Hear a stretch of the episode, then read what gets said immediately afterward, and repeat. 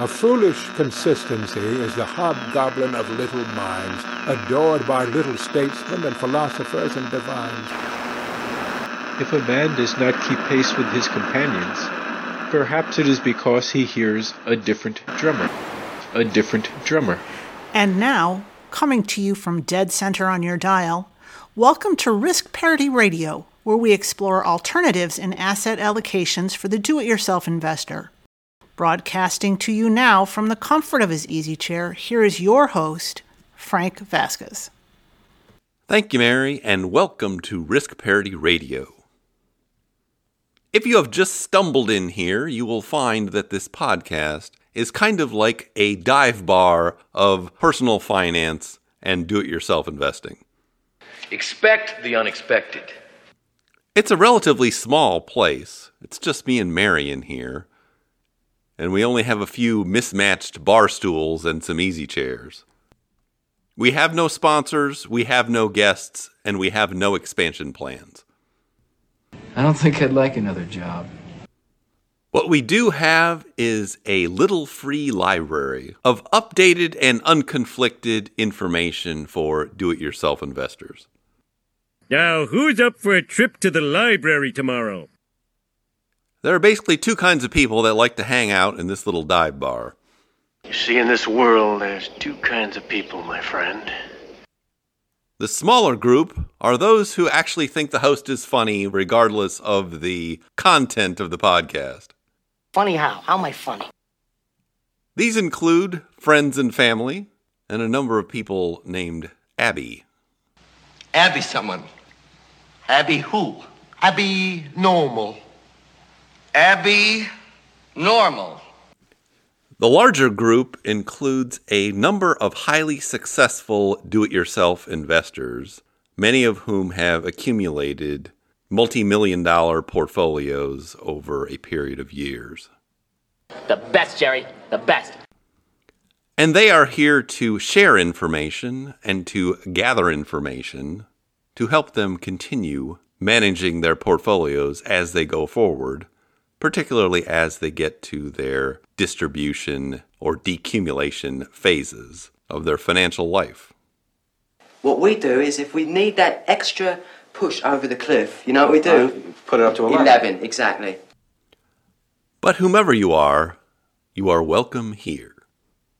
I have a feeling we're not in Kansas anymore.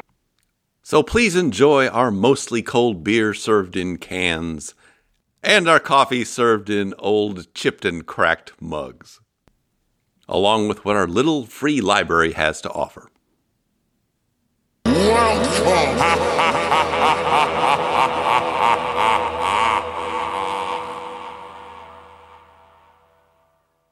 But now onward to episode 221.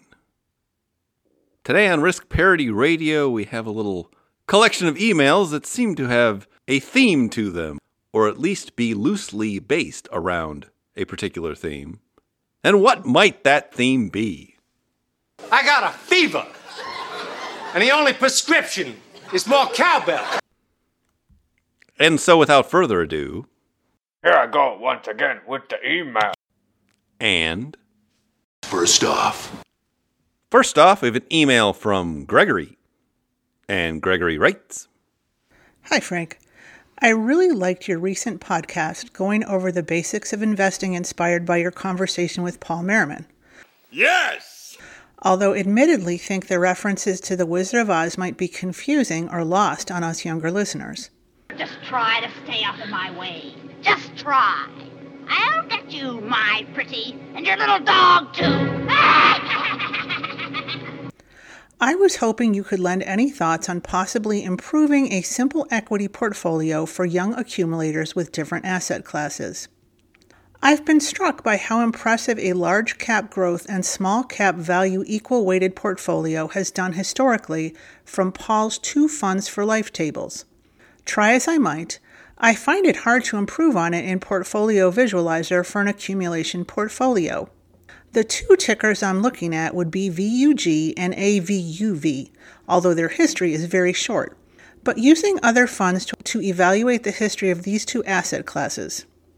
Two main questions. One, Do you think that lacking international exposure is concerning enough to modify such a 50 50 large cap growth and small cap value portfolio to make room for international assets?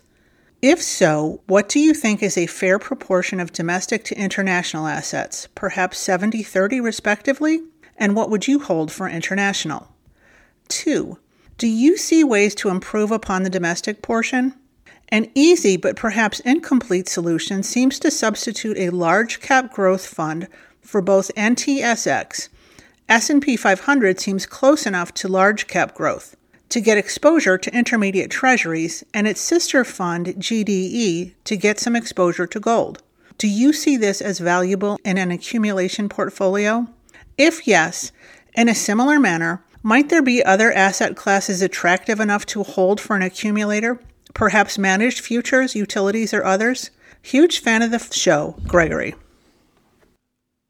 Well, Gregory's referring to episode 208, where we talked about advice for beginning investors using a Wizard of Oz theme.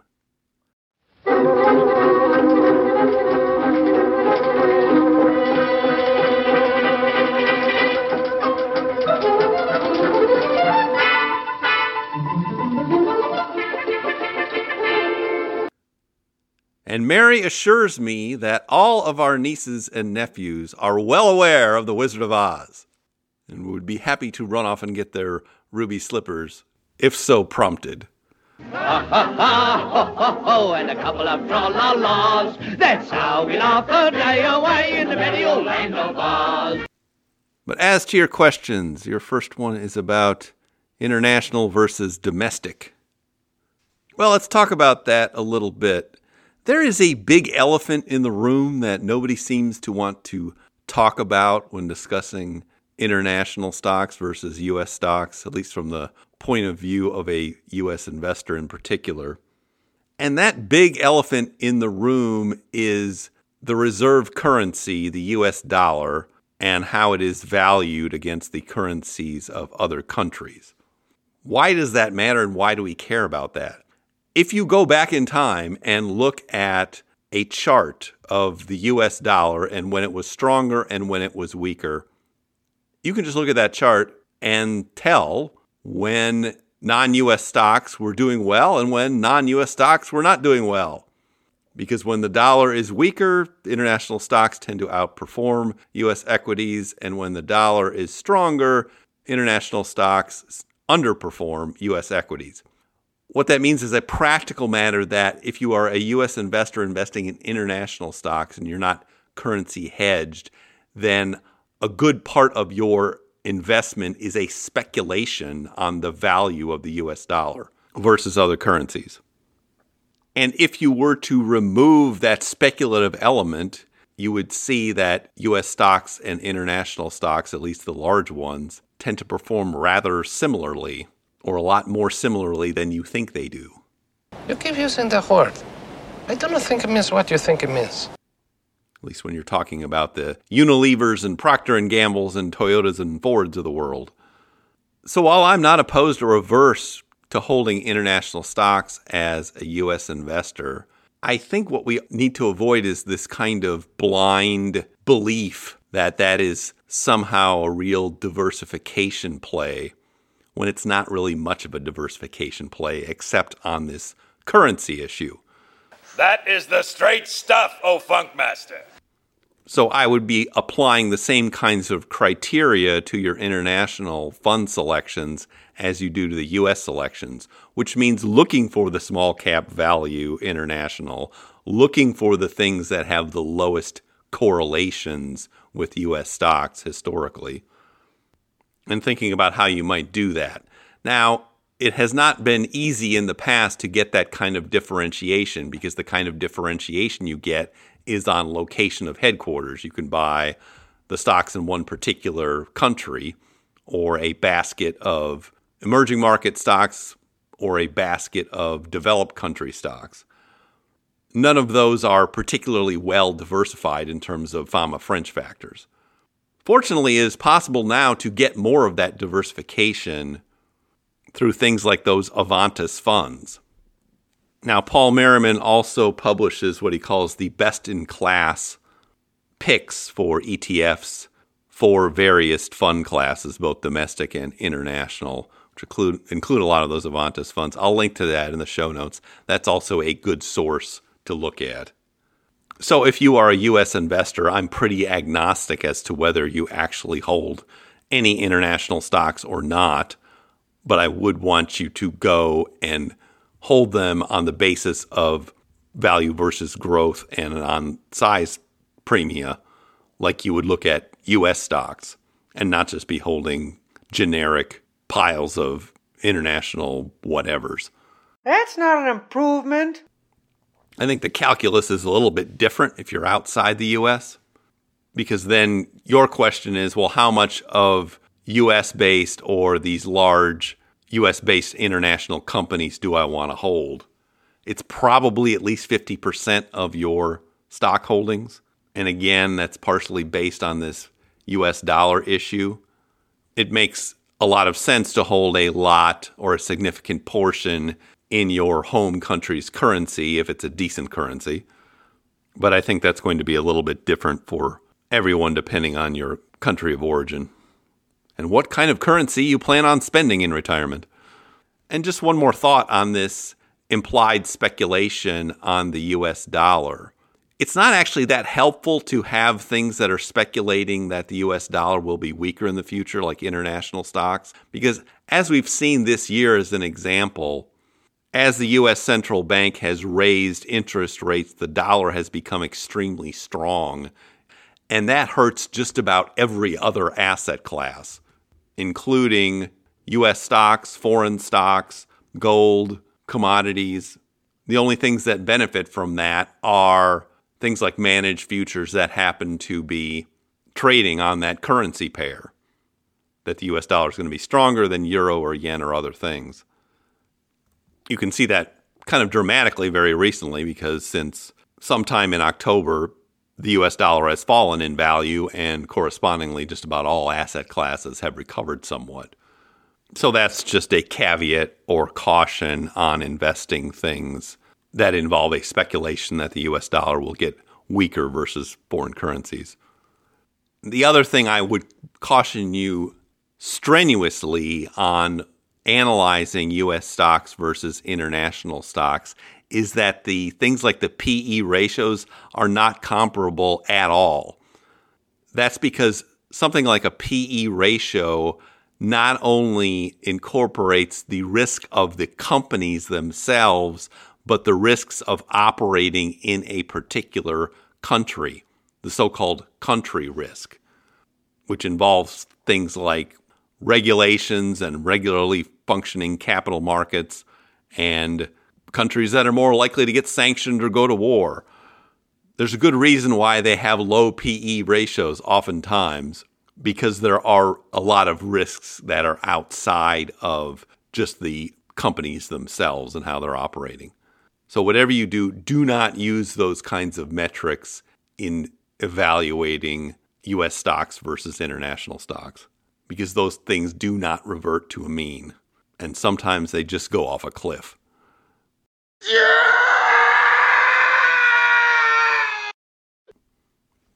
All right, question two. Do I see ways to improve upon the domestic portion besides the default to a large cap growth and a small cap value?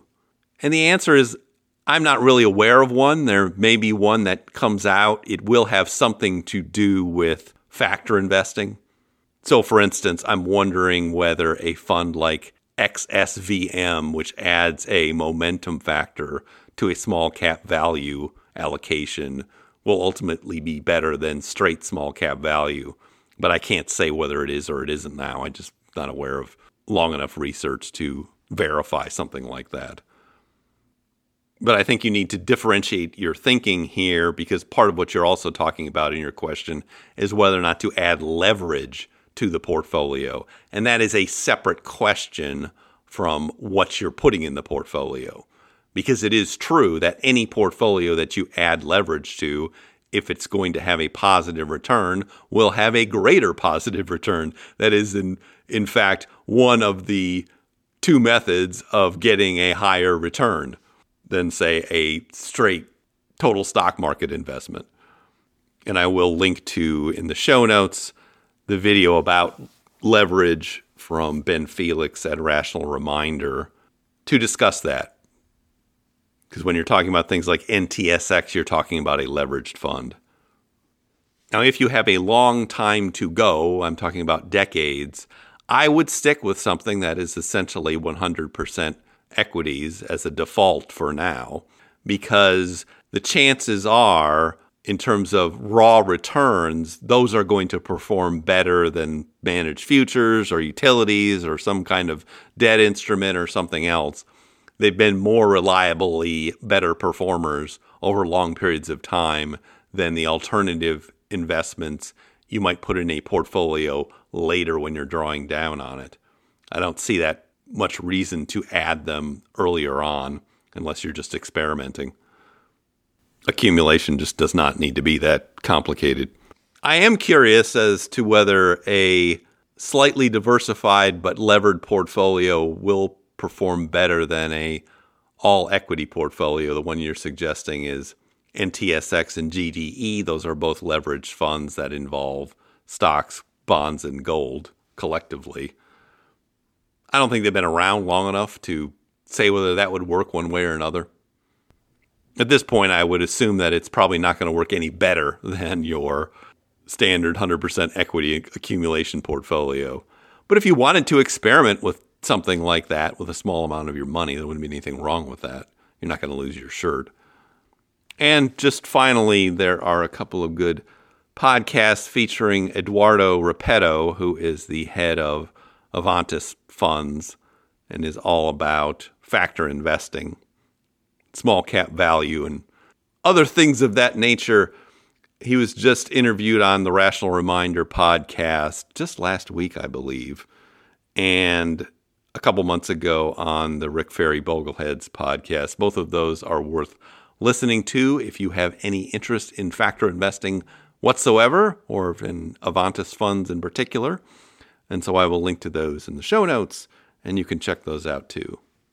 I really do think that that is where best practices are going in terms of do it yourself investing. The best, Jerry. The best. Low cost factor funds. We'll call it that.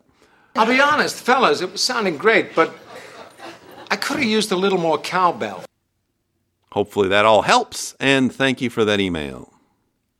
Are you doing that on purpose? Or can't you make up your mind? That's the trouble. I can't make up my mind. I haven't got a brain. Only straw.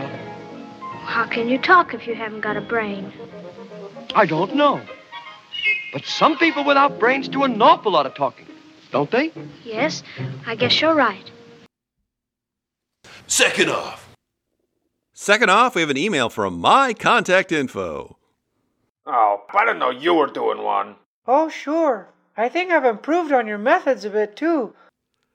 And my contact info writes Hi, Frank. Hope you are well. Very impressive that you can count Paul Merriman as a listener. Not sure if you want to approach the subject of factor investing and asset pricing models given the contentious nature of the subject.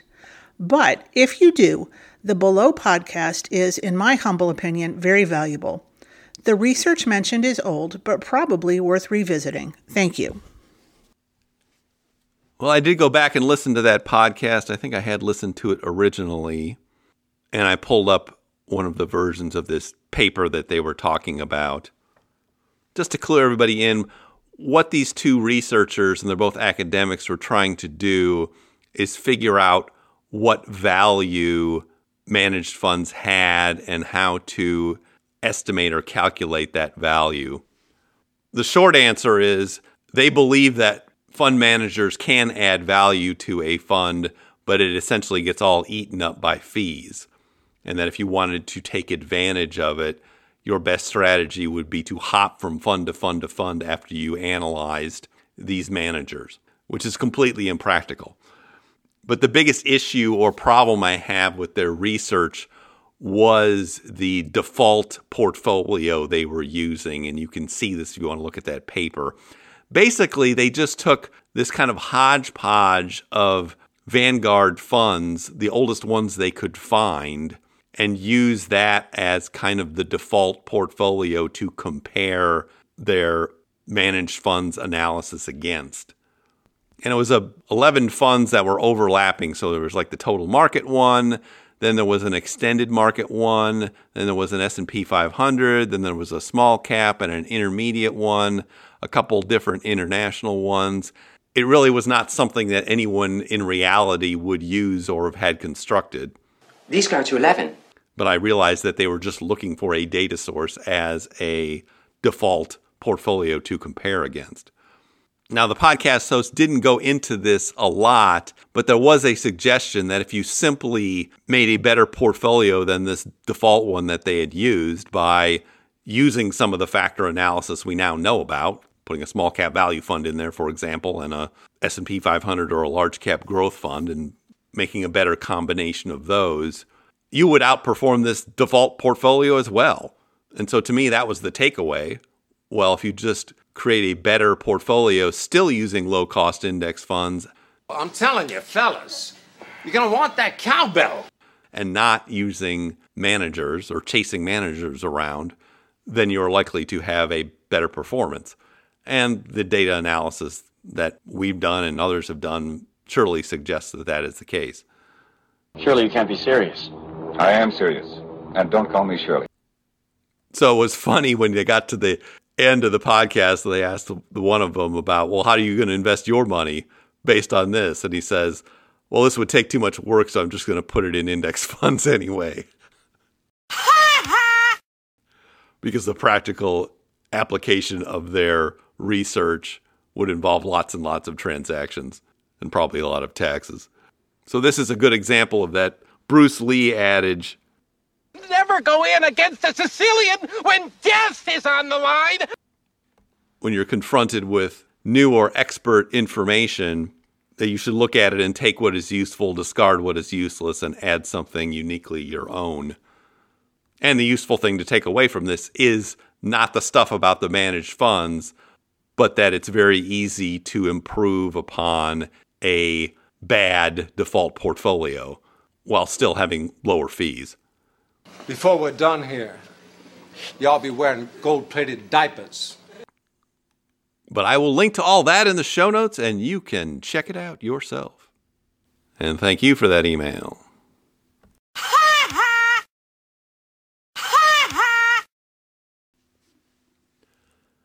Next off, we have an email from Ralphio.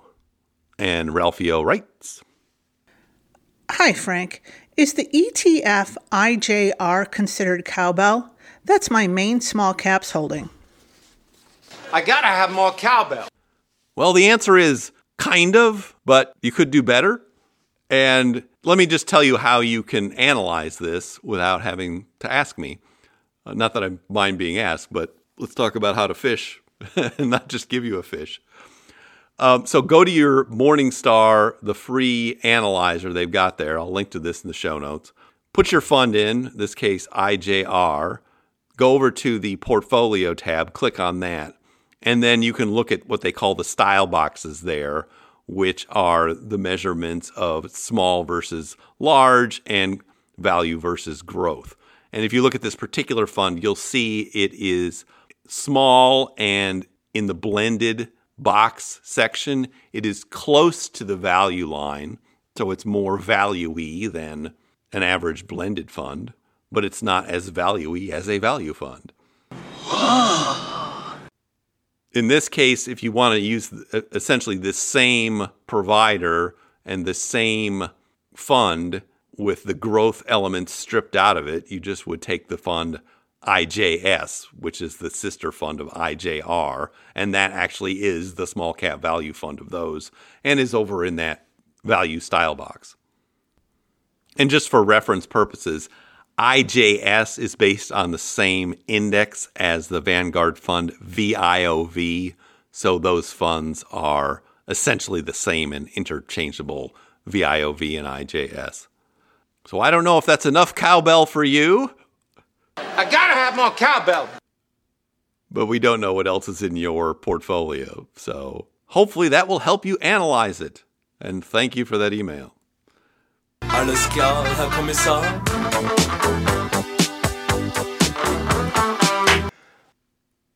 Last off. Last off, I have an email from Spencer. And Spencer writes Frank, could you start listing the performance of small cap value in your weekly portfolio updates? I gotta have more cowbell. Splendid. Spencer S. from the law firm of Igor, Gregor, and Timor, LLP.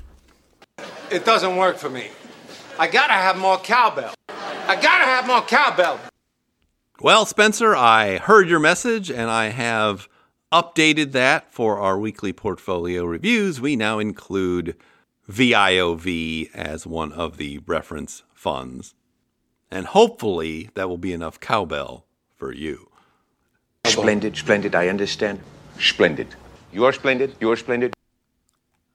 But now I see our signal is beginning to fade. If you have comments or questions for me, please send them to frank at riskparityradio.com.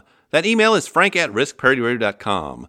Or you can go to the website, www.riskparityradio.com, and put your message into the contact form, and I'll get it that way. We will pick up again this weekend with our weekly portfolio reviews and some more emails. We're into October's emails. How about that? If you haven't had a chance to do it, please go to your favorite podcast provider and like, subscribe, give me some stars, a review. That would be great. Okay.